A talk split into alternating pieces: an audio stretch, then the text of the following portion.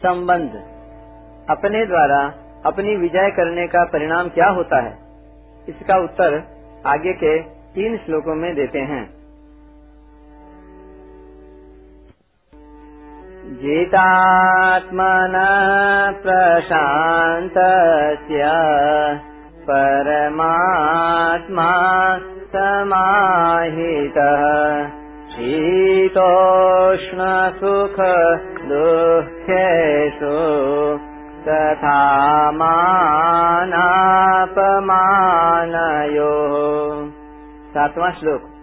जिसने अपने आप पर अपनी विजय कर ली है, उस शीत, उष्ण, अनुकूलता, प्रतिकूलता, सुख, दुख तथा मान, अपमान में प्रशांत, निर्विकार मनुष्य को परमात्मा नित्य प्राप्त है।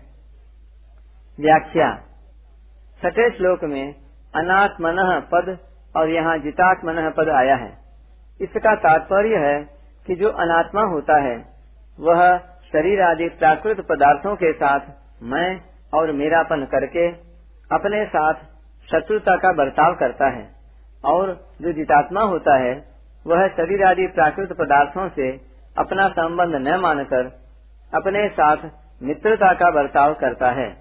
इस तरह अनात्मा मनुष्य अपना पतन करता है और जितात्मा मनुष्य अपना उद्धार करता है।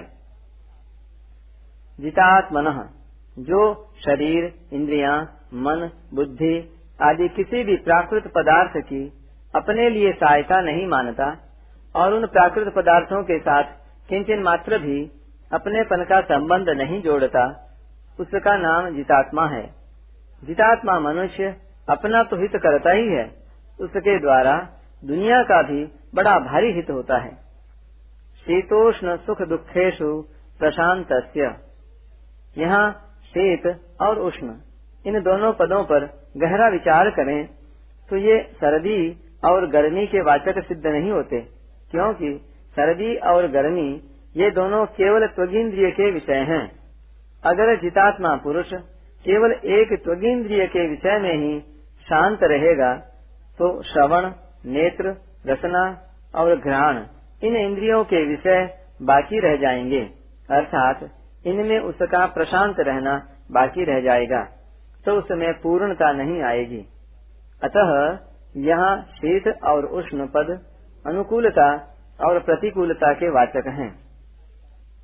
शीत, अर्थात, अनुकूलता की प्राप्ति होने पर भीतर में एक तरह की शीतलता मालूम देती है और उष्ण अर्थात प्रतिकूलता की प्राप्ति होने पर भीतर में एक तरह का संताप मालूम देता है।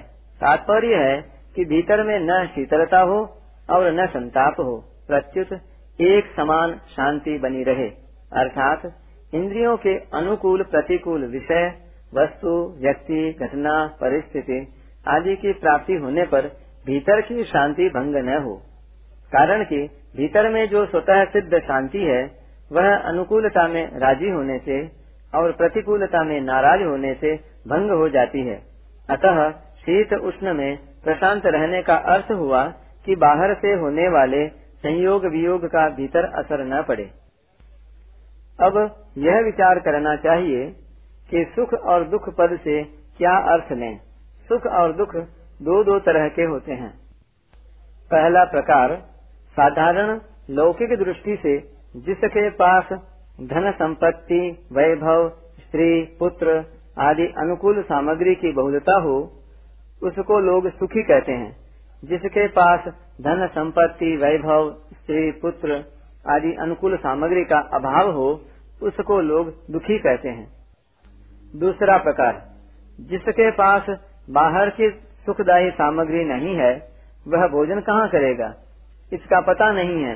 पास में पहनने के लिए पूरे कपड़े नहीं है, रहने के लिए स्थान नहीं है, साथ में कोई सेवा करने वाला नहीं है, ऐसी अवस्था होने पर भी जिसके मन में दुख, संताप नहीं होता और जो किसी वस्तु, व्यक्ति, परिस्थिति आदि की आवश्यकता का अनुभव भी नहीं करता, प्रत्युत हर हालत में बड़ा प्रसन्न रहता है, वह सुखी कहलाता है। परंतु जिसके पास बाहर की सुखदायी सामग्री पूरी है, भोजन के लिए बढ़िया से बढ़िया पदार्थ हैं, पहनने के लिए बढ़िया से बढ़िया कपड़े हैं, रहने के लिए बहुत बढ़िया मकान है, सेवा के लिए कई नौकर हैं, ऐसी अवस्था होने पर भी भीतर में रात दिन चिंता रहती है कि मेरी यह सामग्री कहीं नष्ट न हो जाए। यह सामग्री कायम कैसे रहे, बढ़े कैसे आदि। इस तरह बाहर की सामग्री रहने पर भी जो भीतर से दुखी रहता है, वह दुखी कहलाता है। उपर्युक्त दो प्रकार से सुख दुख कहने का तात्पर्य है, बाहर की सामग्री को लेकर सुखी दुखी होना और भीतर की प्रसन्नता, खिन्नता को लेकर सुखी दुखी होना। गीता में जहाँ सुख दुख में सम होने की बात आई है, वहाँ बाहर की सामग्री में सम रहने के लिए कहा गया है। जैसे, सम दुख सुख, शीतोष्ण सुख दुखेशु सम आदि। जहाँ सुख दुख से रहित होने की बात आई है, वहाँ भीतर की प्रसन्नता और खिन्नता से रहित होने के लिए कहा गया है। जैसे द्वंद्व विमुक्ता सुख दुख संज्ञे ही आदि। जहाँ सुख दुख में सम होने की बात है, वहाँ सुख दुख की सत्ता तो है, पर उसका असर नहीं पड़ता। और जहाँ सुख दुख से रहित होने की बात है, वहाँ सुख दुख की सत्ता ही नहीं है। इस तरह चाहे बाहर की सुखदायी, दुखदायी सामग्री प्राप्त होने पर भीतर से सम होना कहें, चाहे भीतर से सुख दुख से रहित होना कहें, दोनों का तात्पर्य एक ही है, क्योंकि सम भी भीतर से है और रहित भी भीतर से है। यहाँ शीत, उष्ण और सुख दुख में प्रशांत, यानी सम रहने की बात कही गई है। अनुकूलता से सुख होता है। अनुकूल वेद नियम सुखम। और प्रतिकूलता से दुख होता है। प्रतिकूल वेद नियम दुखम। इसलिए अगर शीत उष्ण का अर्थ अनुकूलता, प्रतिकूलता लिया जाए तो सुख दुख कहना व्यर्थ हो जाएगा। और सुख दुख कहने से शीत उष्ण कहना व्यर्थ हो जाएगा। क्योंकि सुख दुख पद शीत उष्ण, यानी अनुकूलता, प्रतिकूलता के ही वाचक हैं। फिर यहाँ शीत उष्ण और सुख दुख पदों की सार्थकता कैसे सिद्ध होगी? इसके लिए शीत उष्ण पद से प्रारब्ध के अनुसार आने वाली अनुकूलता, प्रतिकूलता को लिया जाए और सुख दुख पद से वर्तमान में किए जाने वाले क्रियमाण कर्मों की पूर्ति, अपूर्ति तथा उनके तात्कालिक फल की सिद्धि, असिद्धि को लिया जाए तो इन पदों की सार्थकता सिद्ध हो जाती है। तात्पर्य यह निकला कि चाहे प्रारब्ध की अनुकूल प्रतिकूल परिस्थिति हो, चाहे क्रियमाण की तात्कालिक सिद्धि असिद्धि हो, इन दोनों में ही प्रशांत, निर्विकार रहे। इस प्रकरण के अनुसार भी उपर्युक्त अर्थ ठीक दिखता है, कारण कि इसी अध्याय के चौथे श्लोक में आए नेन्द्रियार्थेशु अनुसजते पद को यहाँ शीत उष्ण पद से कहा गया है, और न कर्मसु अनुसजते पदों को यहाँ सुख दुख पद से कहा गया है।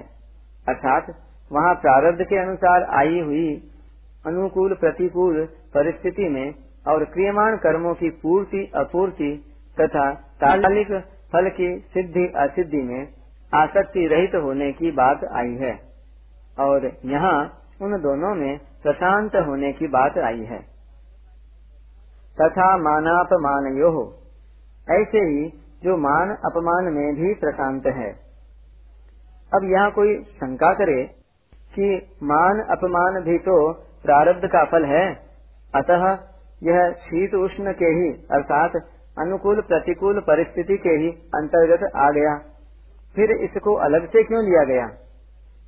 मान अपमान को अलग से इसलिए लिया गया है कि शीत उष्ण तो दैवेच्छाकृत, यानी अनिच्छाकृत प्रारब्ध का फल है, पर मान अपमान परीक्षाकृत प्रारब्ध का फल है। यह परीक्षाकृत प्रारब्ध मान बढ़ाई में भी होता है और निंदा स्तुति आदि में भी होता है। इसलिए मान अपमान पद में निंदा स्तुति लेना चाहे तो ले सकते हैं। तात्पर्य यह हुआ कि कर्मयोगी दूसरों के द्वारा किए गए मान अपमान में भी प्रशांत रहता है, अर्थात उसकी शांति में किंचन मात्र भी फ़र्क नहीं पड़ता। मान अपमान में प्रशांत रहने का उपाय। साधक का कोई मान आदर करे तो साधक यह न माने कि यह मेरे कर्मों का, मेरे गुणों का, मेरी अच्छाई का फल है। प्रत्युत यही माने कि यह तो मान आदर करने वाले की सज्जनता है, उदारता है। उसकी सज्जनता को अपना गुण मानना ईमानदारी नहीं है। अगर कोई अपमान कर दे तो ऐसा माने यह मेरे कर्मों का ही फल है। इसमें अपमान करने वाले का कोई दोष नहीं है। प्रत्युत, वह तो दया का पात्र है, क्योंकि उस बेचारे ने मेरे पापों का फल भुगताने में निमित्त बनकर मेरे को शुद्ध कर दिया है। इस तरह मानने से साधक मान अपमान में प्रशांत, निर्विकार हो जाएगा। अगर वह मान को अपना गुण और अपमान को दूसरों का दोष मानेगा तो वह मान अपमान में प्रशांत नहीं हो सकेगा। परमात्मा समाहित। शीत, उष्ण, सुख, दुख और मान अपमान, इन छहों में प्रशांत निर्विकार रहने से सिद्ध होता है कि उसको परमात्मा प्राप्त है। कारण कि भीतर से विलक्षण आनंद मिले बिना बाहर की अनुकूलता, प्रतिकूलता, सिद्धि, असिद्धि और मान अपमान में वह प्रशांत नहीं रह सकता। वह प्रशांत रहता है तो उसको एक रस रहने वाला विलक्षण आनंद मिल गया है। इसलिए गीता ने जगह जगह कहा है कि जिन पुरुषों का मन साम्यावस्था में स्थित है, उन पुरुषों ने इस जीवित अवस्था में ही संसार को जीत लिया है। जिस लाभ की प्राप्ति होने पर उससे अधिक लाभ का होना मान ही नहीं सकता, और जिसमें स्थित होने पर बड़े भारी दुख से भी विचलित नहीं हो सकता। आदि आदि। परिशिष्ट भाव। जिसकी आत्मा मित्र की तरह है, अर्थात जिसका शरीर में मैंपन और मेरापन नहीं है, वह अनुकूलता, प्रतिकूलता, सुख, दुख और मान, अपमान प्राप्त होने पर भी सम निर्विकार रहता है। ऐसा मनुष्य सिद्ध कर्म योगी है, अर्थात उसको परमात्मा का अनुभव हो चुका है। ऐसा मानना चाहिए। कारण कि अनुकूलता, प्रतिकूलता, सुख, दुख और मान, अपमान तो आते जाते हैं, पर परमात्म तत्व ज्यो का त्यों रहता है।